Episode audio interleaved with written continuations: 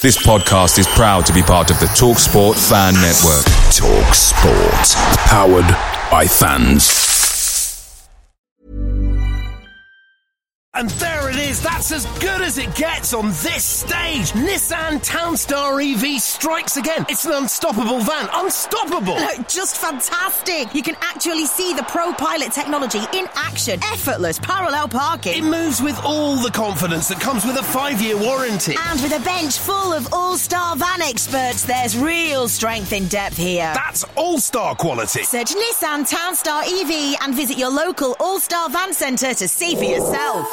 Terms and conditions apply. Five years or 100,000 miles, whichever comes first. ProPilot is an advanced driver assist technology. Driver's responsibility to stay alert, drive safely, and control vehicle at all times.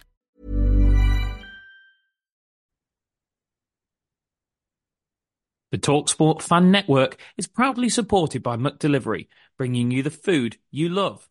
McDelivery brings a top tier lineup of food right to your door. No matter the result, you'll always be winning with McDelivery. So the only thing left to say is, you in? Order now on the McDonald's app, and you can also get rewards points delivered too. So that ordering today means some tasty rewards for tomorrow. Only via app at participating restaurants 18 plus.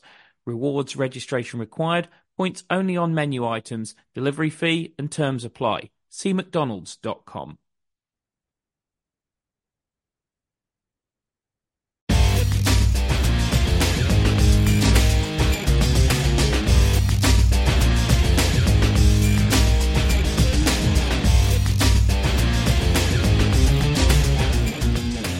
Well, hello and welcome to Albion Analysis with me, Chris Hall, and him, Pete George.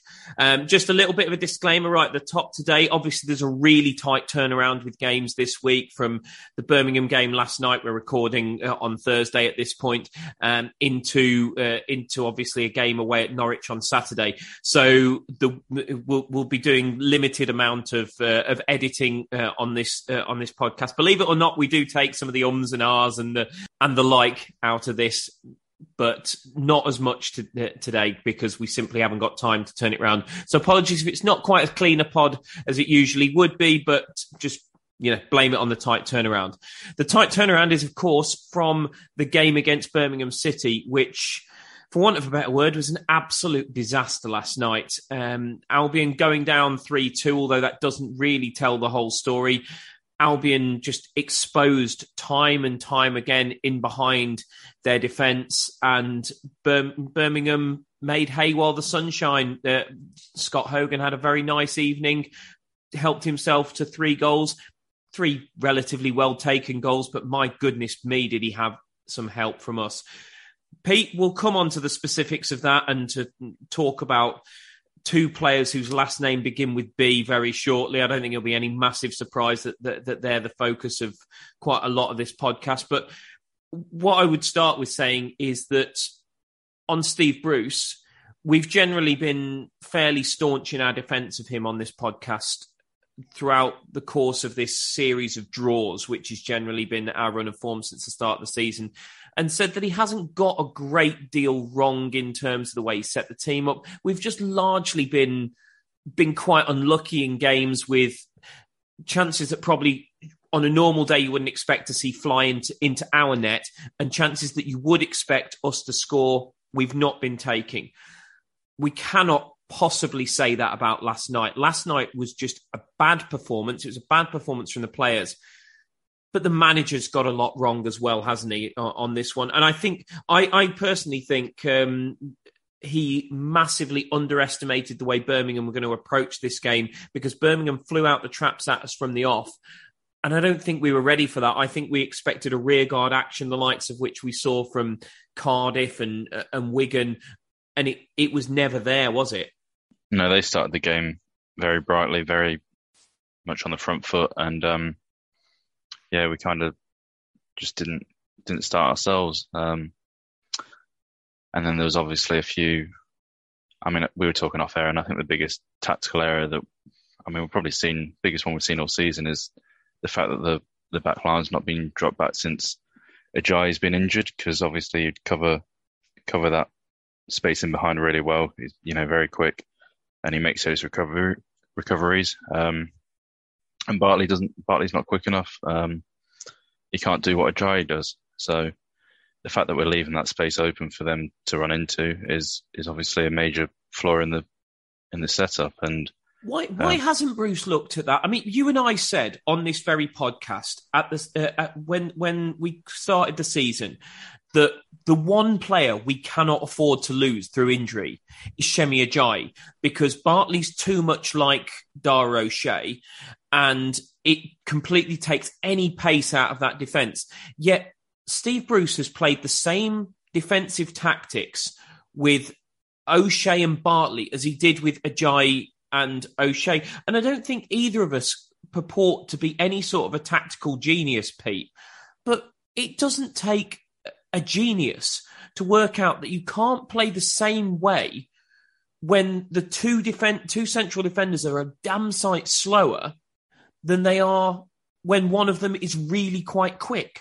Yeah, we've not adjusted for that, have we? We've just kind of carried on the same way, and um, well, the opposition's opponents have been more effective in using that space that we've left them behind without Ajayi there to cover it. It's it's a good avenue for them to attack down. And I mean, two of their two of the three goals from Birmingham came from a ball played into the space behind the right back and the right centre back, which is the areas that Ajayi would usually cover. So, I mean, as soon as Ajayi got injured, first thing Bruce should have been thinking is, okay, how are we going to adapt to to not make it so easy for teams to attack us? Um, and I think the obvious solution would be to to just drop the line a few yards, maybe five, ten yards, and not be not be so aggressive in pressing. Just keep it compact still, but just drop that line a bit to to give the opposition a bit less space to to play the ball into behind the defence. Well, you also say there about uh, the balls were popped into our, our, our right right back channel, I'm not. I don't want to get on uh, get on at him because he's, he's a good young player. Although I am still very much of the opinion that Taylor Gardner Hickman is a much better central midfielder than he is a right back. The one change that Bruce has made is since, uh, since I mean, it was just before Ajayi got injured. Actually, he dropped him for the uh, for he dropped Furlong for the Wigan game, and then had to bring him on when Ajayi got injured. But he's he's left Furlong out for Taylor Gardner Hickman, and you and I were looking at the data beforehand Furlong makes a lot more interceptions than uh, than Taylor. Also, if the tactic, as it was last night, at times was to go over the fullback into that space, Furlong. His average position is deeper, and he's better in the air than uh, th- than Taylor. He gets up to to head those balls away, which we saw a couple of times against Watford, and saw a couple of times against against Hull. I know Darnell Furlong is not a lot of people's favourite player. But when Bartley is getting exposed in that uh, as that right-sided centre half without Ajayi there, I think taking Furlong away compounds the matter, not help it. Yeah, I can see your point there. Um, to me, there's not a lot between Furlong and Gardner Hickman on their, you know, like the overall impact defensively and offensively. I don't think there's too much to choose between the two. I don't think Gardner, Gardner Hickman's had bad games since he's come in. I don't think they've been particularly good either. I think they've just been average, and I think Furlong's been fairly average for the season as well. And I mean, the big miss for me is Furlong's long throw. And I know we haven't scored from it for quite a long time, and but I, th- I think it's still a massive threat, even just to even if you don't use it directly. I mean, a lot of the time we kind of play play short into Wallace and have a two on one to work the space to get the cross in, and still have the and we've got the centre backs in the box to hit from the cross. So it gives us options, um, which is a big difference between Furlong and Gardner Hickman for me. Um, and defensively, I can definitely see what you're saying about aerially. Furlong's better, but again, it's I think just those little clip balls in that he seems because he's got this freakish leap where he seems to be able to leap like most of his his body height, and he he just makes these last ditch ones where he just gets his gets his head head to it. I, uh, uh, and as I say, his interceptions data backs this up. Yeah, and I mean, definitely better aerially and and helps in that respect. Um, but I think the bigger issue is the is the man playing just inside of him with a Ajayi missing rather than rather than having Ajayi, we've got Bartley next to him, which I think whether you're playing Furlong or or Gardner Hickman, you know, the, you're going to see a weakness, a weaker defence when you've got Bartley playing instead of a Ajayi in a high line. So for me, that's that's the bigger issue than whether we're playing Gardner Hickman or Furlong. And to move on to Kyle Bartley, I mean, first of all, I'd just like to make a point on this uh, before we go on to talk about Kyle Bartley's performance, because unsurprisingly, we're going to be extremely critical of him, and with good reason. But that being said, the booing of his every touch, I am never, ever, ever going to condone that. I I don't think booing your own players helps. I understand the fans' frustration. I understand the frustration with with Bartley. He is held to a, to a certain standard. He's also wearing the armband last night, I believe, um, which means he's he's got to hold himself to a certain standard, and he did not meet those standards, not anywhere near last night. He was miles off it. But that being said, I don't get. I, I can't condone booing your own players. It's it, it's awful. It's toxic. It doesn't help. The players, Bartley was awful last night, but he's not trying to play bad. Um, and I don't, I, I, don't see that booing him helps. So I wish, I wish we wouldn't do that. The fact that we've seen it twice in six months with, uh, with Bartley and uh, and uh, and um, uh, and Robinson really worries me because I genuinely can't remember the last time the Albion fans booed a player in their own shirt. I, I could be wrong. Going back to the nineties, it might have happened with Fabian de Freitas after he after he missed that game on the on, on the Monday night because he didn't realise it was a three o'clock kickoff. It may have happened to him in his next game. I know Scott Darton got some unholy stick back in the, uh, back in the day. Paul Groves was one, but you know I'm going back to the nineties here. I can't I can't think of actual Oh, actually, I think it happened after Barcelona, um, uh, and but that is the one of the only times I will actually condone it. Um, I think uh, I think Gareth Barry uh, may have got bo- booed after Barcelona, but to be fair, they stole a taxi, what you know, on a, on a on a club trip. I, I, I can. That is one of the only situations where I might actually condone it. In this, a player out on the pitch playing appallingly, yes, but yes, he but he is trying for the shirt, whether that effort and ability is completely and utterly nowhere near what you'd expect it to be, is fair is fair comment. But I just, Pete, I, I can't get my head around uh, uh, the fact that it is becoming a thing now to boo our own players. The fact that we've done it twice in in in six months is a concern to me. Yeah, I completely agree there. And I was just trying to think think back to whether I could remember any times, and the only one I could think of was yeah the the taxi gate booing after that. Um, but obviously my experiences with Albion don't go far, as far back as yours to the nineties. Um, but yeah, we were really bad back then, mate. You you you want to be glad you can't remember that. yeah, I mean I've read about it and uh, yeah, I'm glad I missed that bit. But who knows, we might be heading there soon again. Um, we don't look miles off. But the uh, the booing just on a a poor performance, which it was a very poor performance, is yeah for me it doesn't help anyone really, um, and it's very different to to booing after, as you say, stealing a taxi and on a club trip and and all of that. When you're just booing on performance, I mean, like you say, Bartley, he wasn't trying to play badly, um, but what's he going to think next time he's he's picked to start? I mean, I don't think he will be starting the next game, um, but I assume he will be.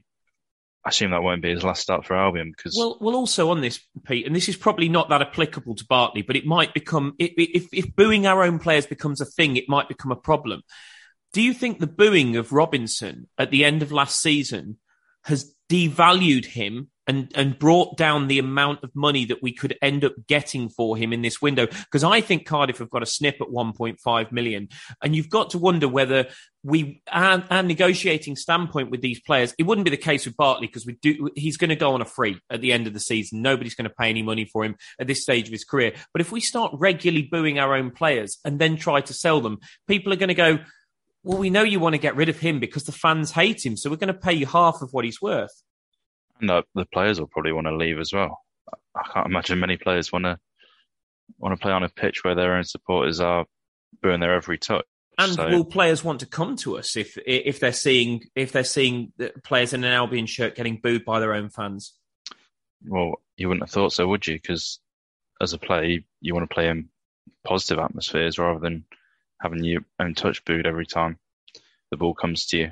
But, well, I mean, it's just a really bad kind of uh, trend, if you like. There's obviously a lot of negativity around the club, but I mean, after the Burnley games, seems to be a lot of positivity towards the players, despite the negativity that was. It was more focused on the board and, and the mix up, the errors that occurred in the transfer deadline day, and that seemed to be directed at at the board and the owners, etc. But there seemed to be positivity around the players, which I mean is kind of what we need at the minute. We obviously can't forget about what's been happening at the top of the club and how it's being run. But that's that's not the players' fault, and we need to support them as much as we can to try and try and help us give us our best shot at, at getting towards the playoffs or the automatics. That being said, I mean, if the players show up like they did in in in a, or don't show up like they didn't in a in a local derby, as much as the the Blues rivalry is probably overstated by those outside of the Midlands, but those who live within the West Midlands will know that it's it's never been a particularly fierce one. You know, we we obviously have distaste for Villa and Wolves; they hate Villa, but Albion Blues not really uh, as long as I've been watching the Albion, it was it was a it was a bit when we seemed to be at the same end of a few divisions in the in the sort of early nineties, but it's never really been a big thing, has it? Albion Blues, but nonetheless, you can't perform like that in a local derby. And there was a, uh, I mean, uh, to be honest, it's it's it would be quicker to list the players who come out of that game with with uh, with any credit. I think really you're looking at Jed Wallace, who we won't talk about in any depth today because Jed Wallace is just Jed Wallace, and you know you, what you're going to get from him, and he worked his backside off. I thought Molumby, although a little bit headless chicken at times, still was all effort, all energy, um, and and really put himself about. And I thought and we will talk about Brandon Thomas Asante in a bit more depth at the end of the pod because I thought he was the one real, real positive out of last night because I thought that sparked us into life for the last 15 minutes. But so the rest of them throw into a cocked hat really and just say that, that they were generally dreadful. But there was degrees of awful last night. And yes, for the next few minutes, we're going to focus on Bartley and Button. But that's not to say they were the only ones. As I say, I thought Taylor had a poor game, other than one world class challenge on Chong to deny a certain goal. I thought most of the rest of his game was was was pretty poor. Um, I thought some of Swift's passing was loose. Um, I thought Yokuslu had a dreadful game. He really, really did. Um, and he seems to be a little bit sublime to the ridiculous at the moment. I think it's probably got uh, got a lot to do with the fact that he's still getting himself back to form and probably he's he's going to have peaks and troughs in his form. But it just goes to show that how thin the squad is Pete that we we can't move players out when uh, of the of the team when we need to because I feel like Swift maybe needs a rest here and there. I feel I definitely feel like Yokuslu probably needs to only play one game in every two at the moment. Um, I think there's going to come a point where Taylor's going to have to come out the team because it's going to it's going to be a little bit too much for for for a young lad like him. I think you know desperately Grant needs to to come out the team because it's not really happening for him. But there's no real viable option. Maybe Thomas Asante going forward, but you know we can't rotate when players need to come out and have a rest and maybe recover their form and uh, and and you know and almost just let a bad performance be a bad performance and let bygones be bygones by sitting on the bench for a game and coming back the next day. We just can't do that because we're so threadbare. And that's going to be an issue for the for the rest of the season. Well, at least until January. But the budget in that window is going to have grown much since since the end of the, the summer window. Um, and yeah, going back to Yokuslu, I thought it was a terrible game. and it might be due to the fact that he's still working on his fitness and everything. But I think he needs to go back to doing what he does best, which is winning the ball back and then playing it to teammates easy. I think he's tried too much, and we said it.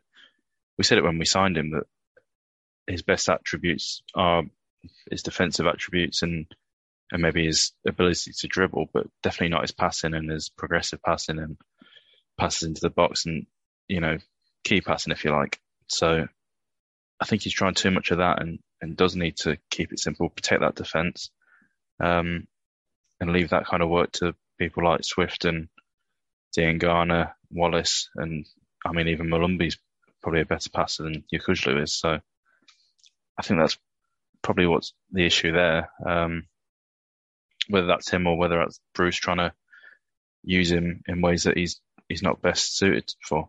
No, absolutely, and uh, uh you know, I think there's I think there's a few players who are having slight dips in the in their form, and the issue is we can't rotate them now. In terms of dips, um, uh, to have a dip, you have to have you have to have a high, and unfortunately, I just think since Kyle Bartley's come into the team, he, he he hasn't even he hasn't even hit a performance level that you would consider acceptable yet for me, and he probably, you know, he probably shouldn't. If O'Shea was out injured, fine with Bartley coming in. But this is the issue with our with our complete and utter lack of depth at centre half. Bartley should not be replacing Ajayi because he doesn't work. Bartley and O'Shea do not work. We said this. We said this a month ago. We said this at the start of the season that you cannot play Bartley and O'Shea together. And what's what's worse, Pete, is I feel like when Kyle Bartley plays in a system or a partnership that doesn't suit him, I feel like his head goes. We saw this in his first season under Darren Moore, where his concentration is lapse. He makes odd decisions. And we saw that this last night. You know, the second goal, he swings a leg aimlessly at, at, at that at that ball you're not going to get it. Just start running backwards. You, you know, you've got you've got to be good enough to make that decision in your mind about whether or not you can cut that ball out. That's the difference between being a good defender and a bad defender. And then I don't think he was quick enough to get back into position on on either the, the the first or second goals. Sorry, the second or third goals. The first goal I don't think he's aware enough to where Hogan is. There is a question whether he's offside. I've not seen it back, um, but it was tight. But nonetheless, I'm not sure Bartley knows where Hogan is over his shoulder. And the third goal, I mean, is just a catalogue of errors. He's he lacks awareness. First of all, people saying about Taylor Gardner Hickman shouldn't be hooking that ball back from the touchline into the middle of the park. I agree with he should let that ball go out of play. However, what's what what's what's worth noting is first of all on the clip I've seen, it doesn't show it, but it's Bartley's bad header to Taylor Gardner Hickman in the first place that caused him to hook it back into play. Secondly, Bartley's awareness there is non-existent that he does not realize who or what is around him that he doesn't need to touch that header because if he doesn't it goes straight through to Molumby so he doesn't need to make that. And then as he goes back, I appreciate what he's trying to do in the penalty area. And for me, we'll come on to David Button in a minute, but most of the blame for what happens in the end lies at quite literally at the feet of David Button because quite why his feet are so far apart is beyond me. He should never get beat from that angle. And I appreciate Bartley's trying to stop the cutback. But there has to come a point where, as a professional defender, you defend your goal. And yeah, I, I, it's it's a catalogue of errors, but I feel like Kyle Bartley's mentally, when he's in a system or in a partnership that doesn't suit him, I feel like his head goes and he starts making decisions, uh, uh bad decisions. And I, I, feel like the Kyle Bartley we're seeing at the moment is the Kyle Bartley we saw in that first season under Darren Moore. I'd say the first goal. Um, I mean, it did look offside to me. Um, and on the replays, I thought it was. They didn't really show the best angle for it, but it looked offside. But nevertheless, he he wasn't tight enough to to Hogan. You know, O'Shea stepped out to put pressure on the ball, and and Bartley's got to shift across and and mark that man, which he he doesn't do quick enough.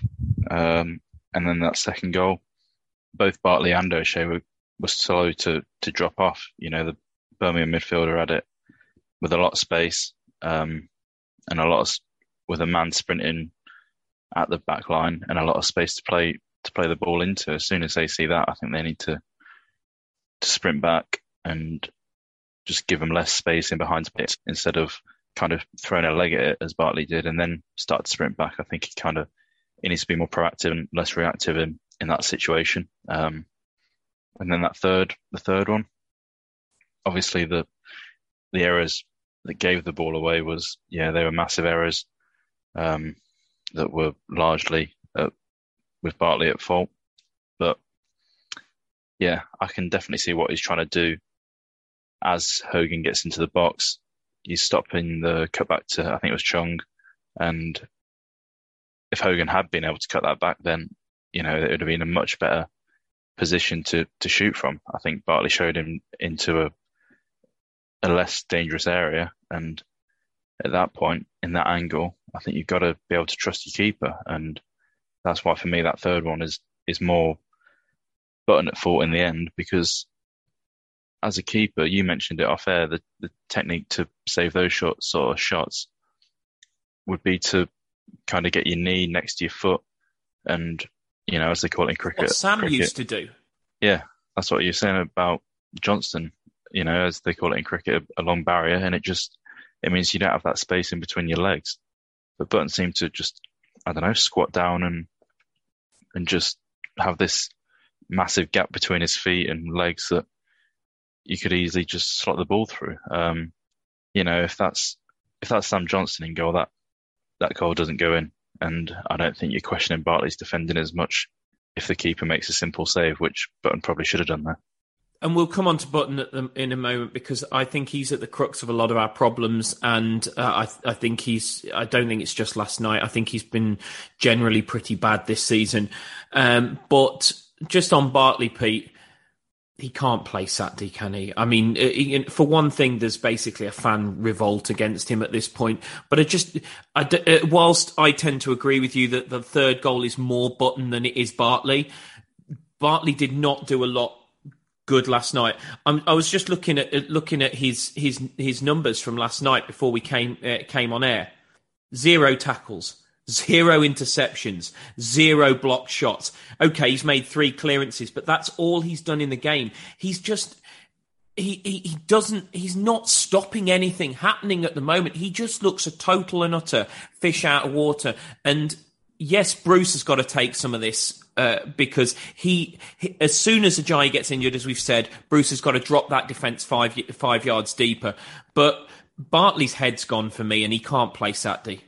I wouldn't have him playing Saturday. Um, it seems like the only option is to bring in Pieters and either have him playing as the, the left centre back or have him at left back in, in Townsend going to centre back, which unless you like... put Yokuslu in at centre half and have a more uh, have a more attacking midfield, it involves obviously moving a lot of players around, but dropping Swift into the eight, Diangana in the ten, Grant out on the left, and starting Brandon Thomas Asante. I suppose that is a possibility. Um, when he dropped into he dropped into centre back against Burnley, I think, and to be honest, he looked a bit erratic at times, and and uh, yeah, I we've never really seen him in centre back. That being said, were you surprised that when the substitution board went up last night that it was it was Yokuslu that came off, not Bartley? Because I was.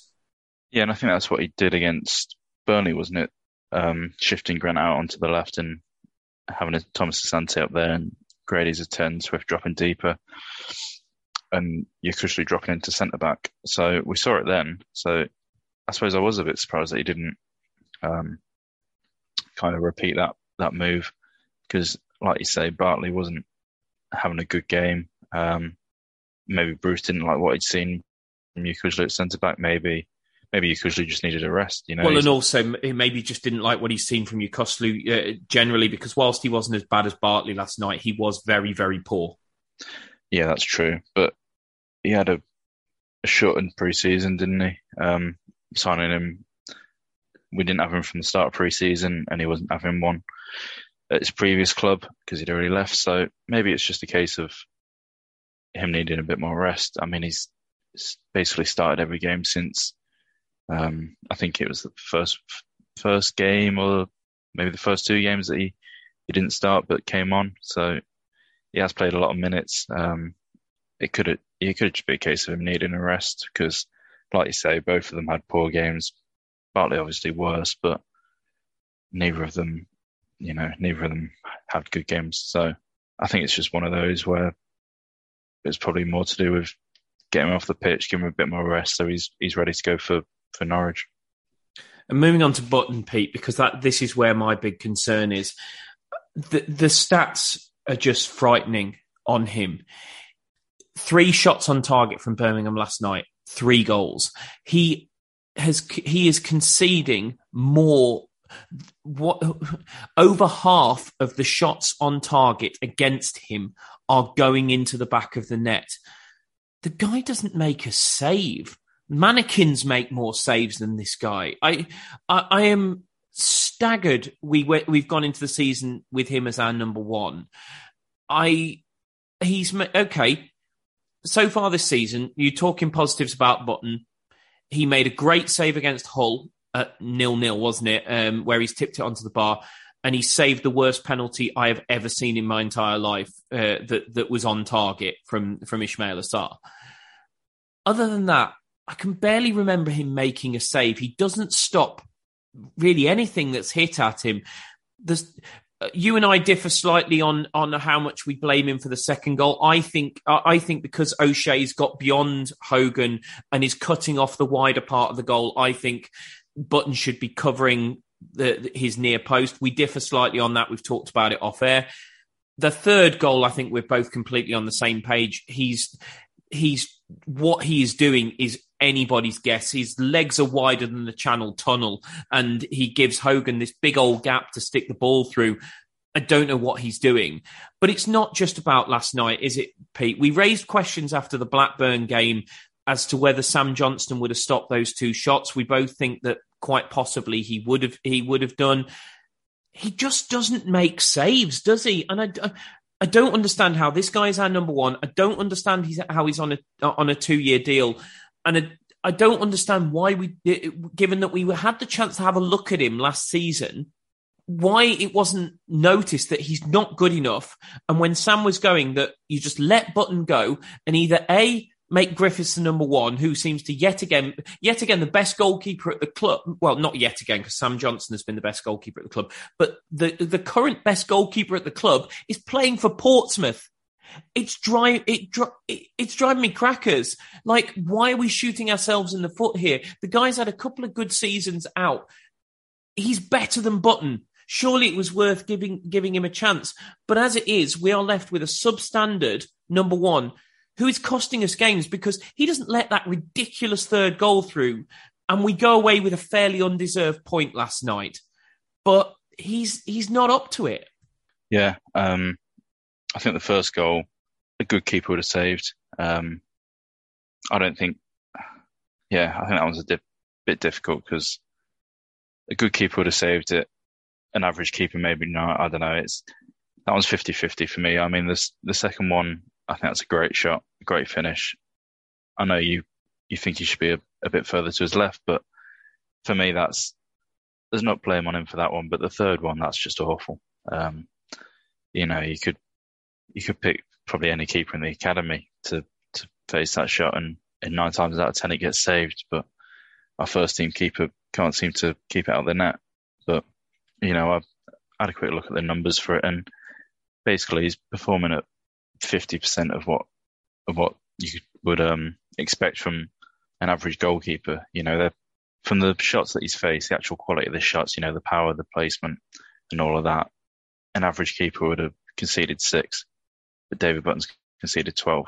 So, I mean, I think that that speaks a lot for the performances that we've been seeing, um, and it does raise questions over why Griffiths was allowed to go on loan and and play in League One because from what I hear, he's having a good season again.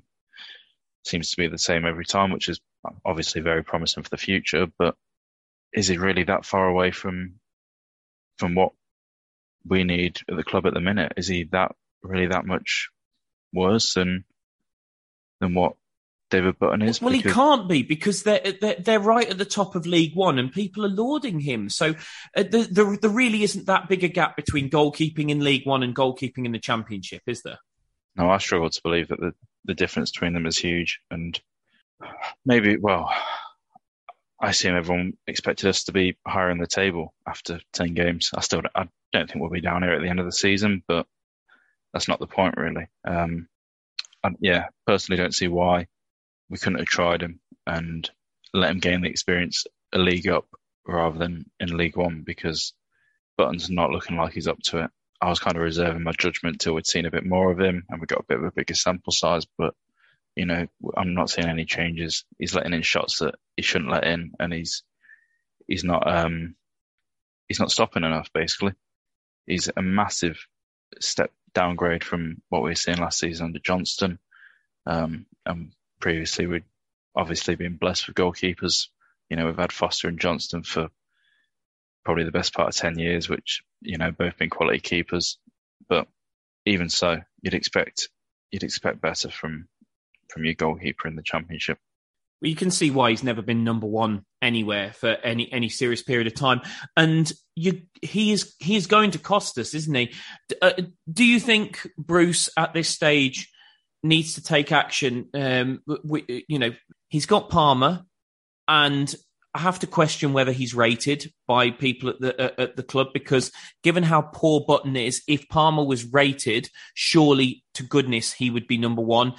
He looked okay-ish at Derby. He, I thought he was poor against Sheffield United. If if I'm honest, haven't seen a lot more of him. Other than that, if I'm if I'm frank with you, I don't know whether he's better than Button or not. He can't be a lot worse on the basis of what we're showing or again maybe it's another foray into the in into into the into the free market but bruce says the business is done so maybe that's not not, not an option maybe we're, we're we're all out of all out of money uh, do you think he needs to take action can, can we continue with david button in goal given that he is conceding more than one in two shots on target. Because if a team has goes into a game against us and all they've got to do is have two shots on target to score a goal, that is appalling, and that's going to cost us matches.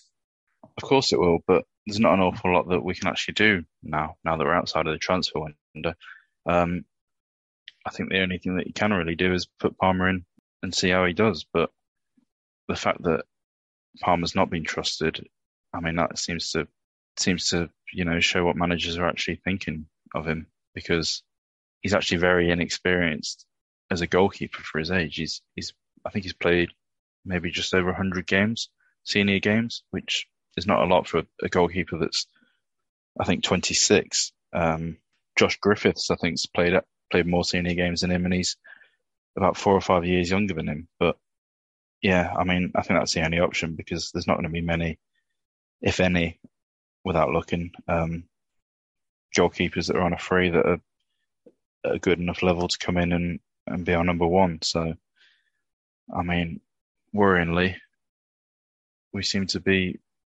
seem to not have any options. No, and it, it, it's it's again it's another area that the club just hasn't done it, proper business in. All the stuff we're talking about today. Look, yes, Steve Bruce has to carry some of the can for some some of the decisions that he's making. I don't disagree with that, um, and we'll come on to the bigger picture on Brucey in just a second. But yes, he has to carry some of the can for it. He, he's not dropped the defence five yards, which is the most obvious thing to do after Ajayi's injury. That's on Brucey. There's no getting away from that. But the lack of depth in the squad, the starting the season with only three centre halves is ludicrous. Not improving or at least trying to get better than David Button in terms of the goalkeeper. It, the, these things aren't on Bruce because uh, because the the problem is to actually get the creativity that he wanted into the squad, he had to spend the majority of the budget on Swift and Wallace, and it's left him nothing to actually rebuild the other areas of the squad. These things are costing us. He has, you know, some I'm sure some of the decisions in the transfer market come back to Bruce. If he's decided that he needed midfielders over a centre forward, uh, that boggles my mind because I, I, I, do still think we're crying out for, for for the nine. But I think in the end, it comes down to the bad running of our football club and also bad decisions made over a long period of time because you've got to question whether the likes of Kyle Bartley, Matt Phillips, you know, people like whether we should have our bench stuffed with guys on between fifteen and twenty thousand pounds a week in the in the championship is a question you've got to ask, and that isn't on Steve Bruce. It's not really on Valérien Ismaël. It's it's on uh, it's actually on a variety of people. It's on the on the people at the top of this football club who've ran the club for for a while, but ultimately it's on Lai and Ken and people like that because they're the ones who've brought these pe- people in. And where we are in terms of squad depth isn't on Bruce. It's it, it, it's it's on it, it's on them.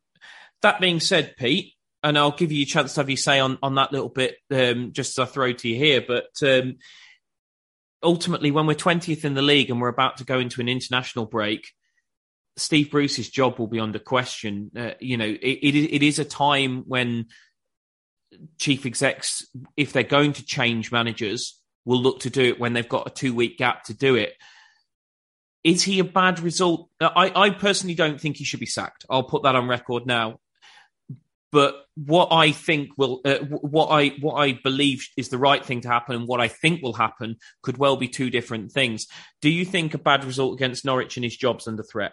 Well, now's the time to to sack him if we are going to sack him because you know you get that couple of weeks without any games, time on the training ground for a new manager to come in and you know start to work with the players, start to implement his style, and kind of see what he's working with.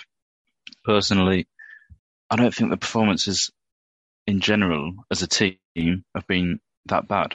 Obviously, we started poorly in the, that first half against Middlesbrough, and um, Birmingham was also obviously very poor performance. But apart from that, the actual level of performance as a team has been has been pretty good. I'd say we've been let down by not being able to keep the ball out the back of the net, which you can, you know, you can't put it all on one player, but it's definitely not been helped by by the man between the sticks.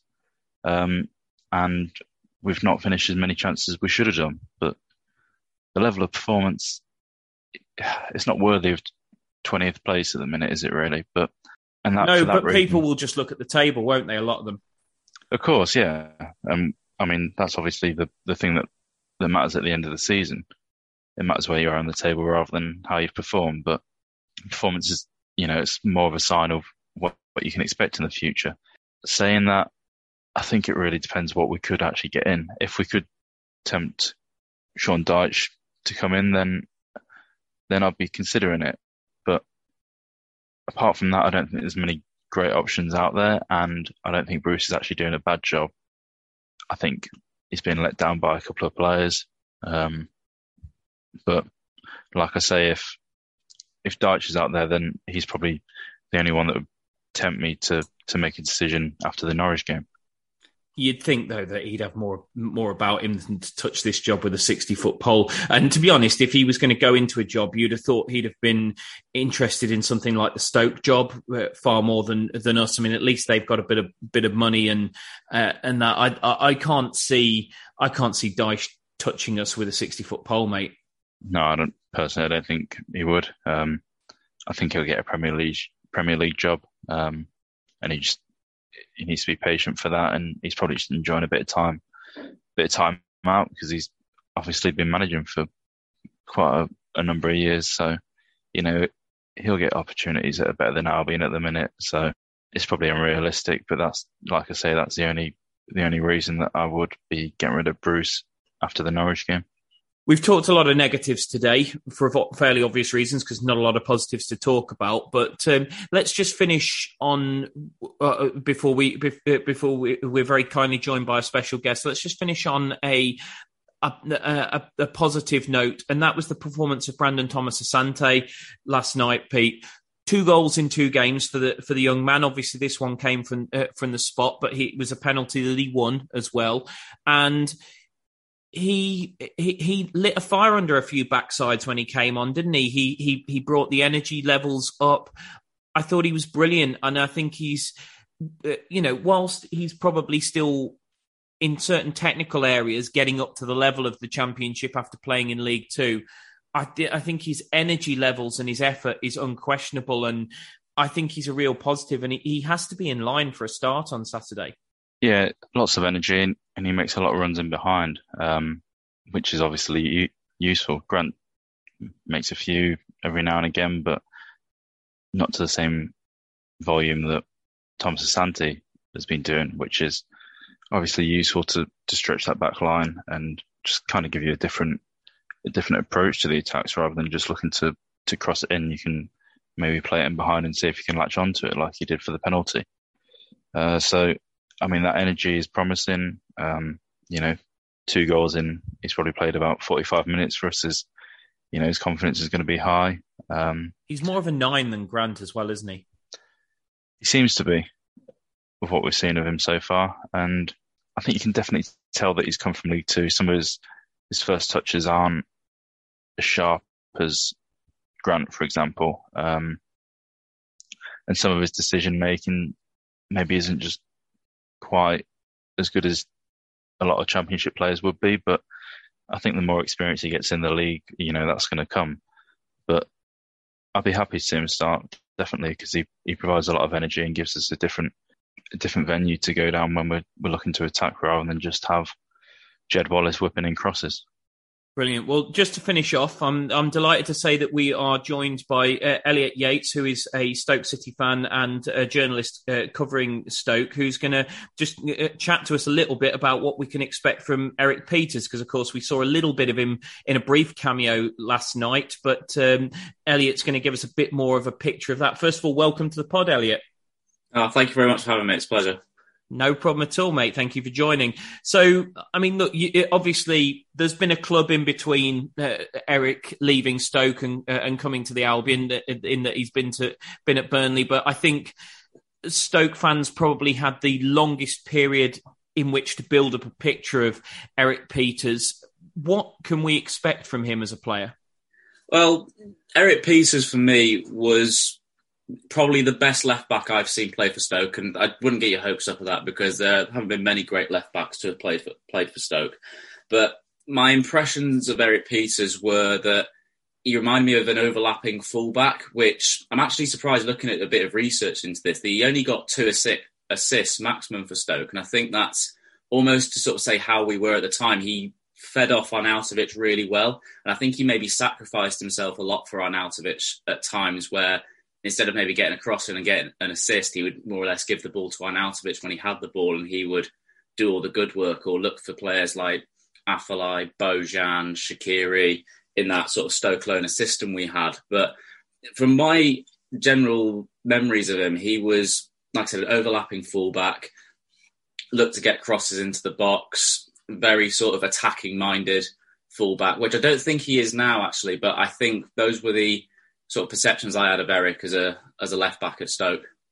No, although yeah, I mean, I, I, agree. Obviously, probably the years have caught up with him a little bit more in that, in that he probably can't be as marauding as he once was. Yet um, he, he, he did get forward enough to put the ball through for the for the penalty last night. So I think that's probably reflected in even in what we've seen from him in the, in the brief in the brief cameo that uh, that we've that we've had from him. I think the the, the thing that you know, another thing that Albion fans would be interested in uh, because we've probably lacked physicality in certain areas of the pitch. Is uh, I imagine he brings a certain element of that as well.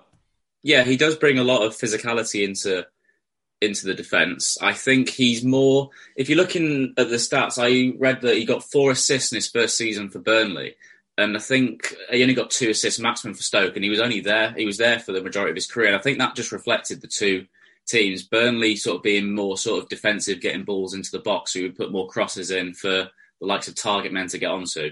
But he certainly adds a, a physical element to it, and I think he's matured at Burnley since leaving Stoke because he was sort of at Stoke put more emphasis onto the attack, um, get the ball spun out of it. whereas Burnley it would be more sort of make sure your defence is really solid, nothing gets past you, and I could I think he would do a really great job for for West Brom as if you're playing a back three as a left centre half. I think he's developed his game at Burnley, become more mature in the defence, that he could act as a left centre half as well as that. So I think he does have a lot more physicality there. He certainly knows how to deal with a man when he's coming at him now, whereas at Stoke he sort of used to let people pass them by. And I think that's more Sean Dyche just teaching him that. But he's definitely since he's left Stoke, I think he's almost become a different player with age. He's very much become more defensive minded rather than attacking minded, and I think that's credit to people like Sean Dyche who have um, made him like that, whereas we sort of made him maraud the wings a lot more.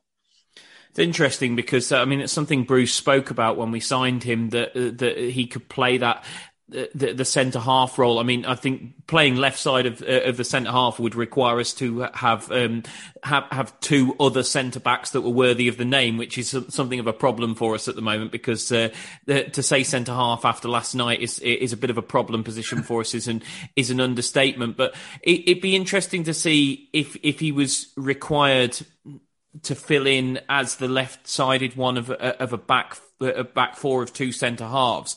Whether or not he could do that uh, do that role. I mean, obviously, as I say, it's been a couple of years since he was uh, uh, since he was a Stoke City footballer. But do you think he's got the pace, or would he get exposed in behind in that sort of system? I don't think he get as exposed in behind anymore when he was at Stoke. Towards the end of his Stoke career, he was very sort of getting balls in behind people and he just couldn't keep up with it. But I think he's much, like I said, matured more at Burnley, and I don't think that would happen as much anymore because he's learned when to get forward, when to get back, and keep a good position that he wouldn't be able to get wingers running past him anymore, which I think's a great thing to have if you're a West Brom fan. I don't think it's as a good thing to have if you're sort of so attacking minded, but I think he can do the best of both worlds because, like I said, he was able to get crosses in at Burnley, whereas at Stoke he was more maybe like you'd seen more last night, getting balls in behind. That probably reminds me of 2015 Stoke Stoke Alona, where he would put in balls into Arnautovic. He's can do the best of both, really, having had both sides of his career, one being a more attacking team and the other being a more defensive structure. If you put that into one system, you've got a perfect all-rounded fullback. And the cent- the left centre half, uh, I'm surprised Stoke didn't go in for him again. And I know I don't really like Stoke looking at old players now because I kind of want Stoke to look more to the future than look at the past. But we really struggled for a left centre half, spent the whole summer looking to get one and then didn't get one. And I'm surprised we didn't actually go in for him just to say, can we maybe we can use you for a one year contract like you've done because Stoke needed a left centre half, haven't got one. We've got Morgan Fox at left back when Tymon's injured and he's not good enough to be in that position for Stoke. Pieters would be much better. So I'm surprised that Stoke haven't actually gone in for him as well. So I think he's a really great fullback to have because he's now got the best of both worlds, having worked in two previous systems that are so they're completely completely the opposite, really.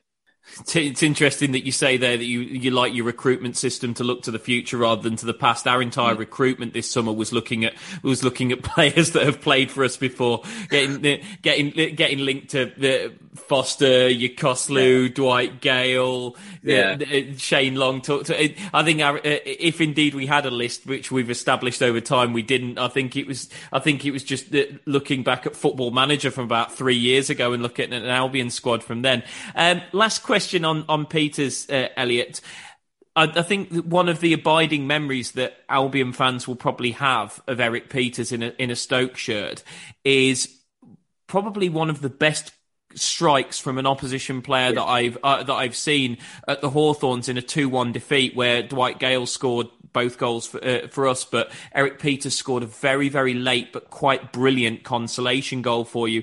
Was that a flash in the pan, or is, is that is is that kind of shooting from distance something that is part of his makeup?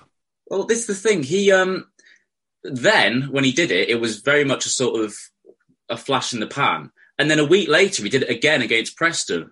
So I think he hadn't scored for Stoke since 2013, uh, 2014, 2013 when he did that.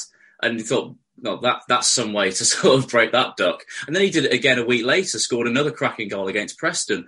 So towards the end of his Stoke career, I would say that was very much a sort of occurrence for him. Whether he, he didn't, like I said, getting crosses into the box, we didn't have that sort of capability to get crosses in and for, with the likes of Phoebe, he wasn't great for us, and we didn't have Crouch on the pitch at that time. I don't think so. Whether he just thought I'm just going to hit this because there's no one I can cross it to, I don't know. But well, he might as well just hit them for us because Grant's in the middle.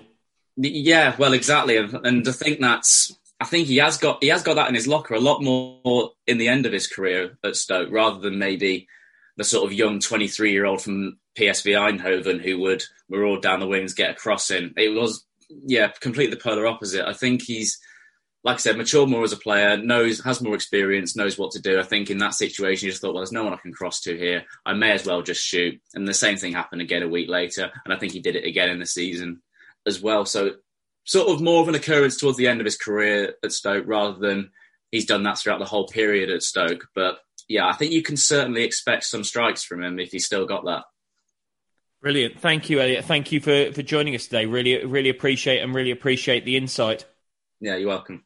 Um, Pete, just one last one to finish off before before we go. We've talked about the one new signing that we brought in um, uh, on on a free transfer. Um, I just want to quickly get your thoughts on the other because we we we uh, Ian Pearce obviously listens to the pod. We uh, we we pull out Tom Rogic as our primary target on a free transfer, and lo and behold, um, a week and a bit late, uh, in fact, not even a week later, Albion go and sign him. So, I mean, first of all, I'm certainly pleased we've signed Tom Rogic. I imagine you are too. What what does he bring to us, and where can he fit into this team?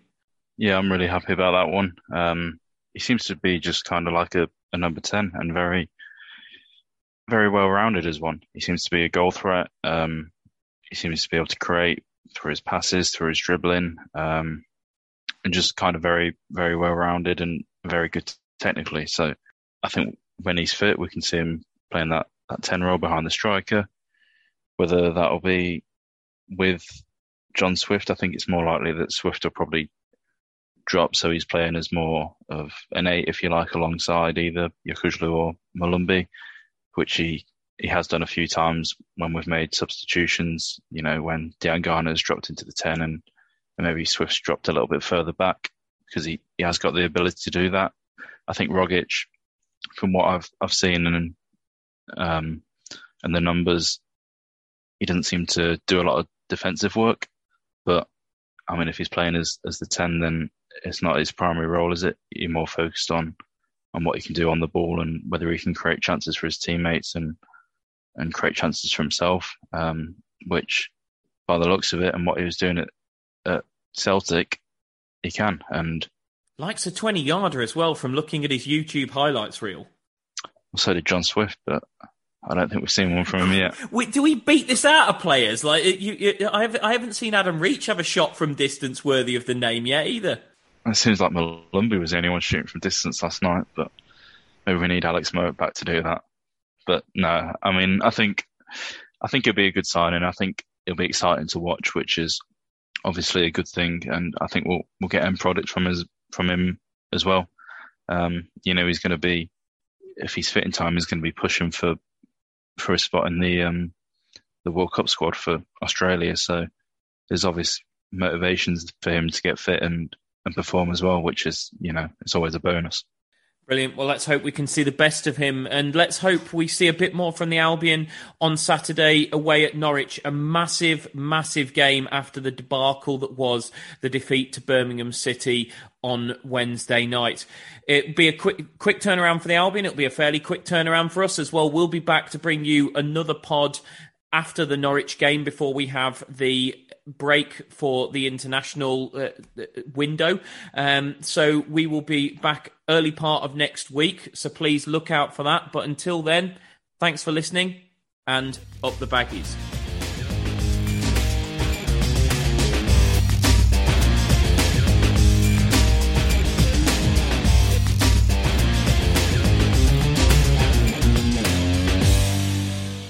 Albion have certainly been sharing the goals around this season. They're well into double figures now for different championship goal scorers. So why not take a leaf out of their book and do some sharing of your own with a McNuggets share box?